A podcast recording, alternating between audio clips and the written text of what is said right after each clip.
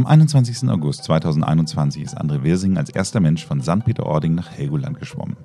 Er war bekleidet mit nur einer Badehose und hatte auch sonst keine weiteren Hilfsmittel. Und er hat 18 Stunden dafür gebraucht. 18 Stunden Schwimmen ohne Pause. Und das ist nur eine von sehr vielen Extremschwimmstrecken, die er absolviert hat. Was ihn dazu motiviert und wie es ist, alleine nachts im Ozean zu sein, erzählt er uns morgen. Schalten Sie ein und bleiben Sie jung.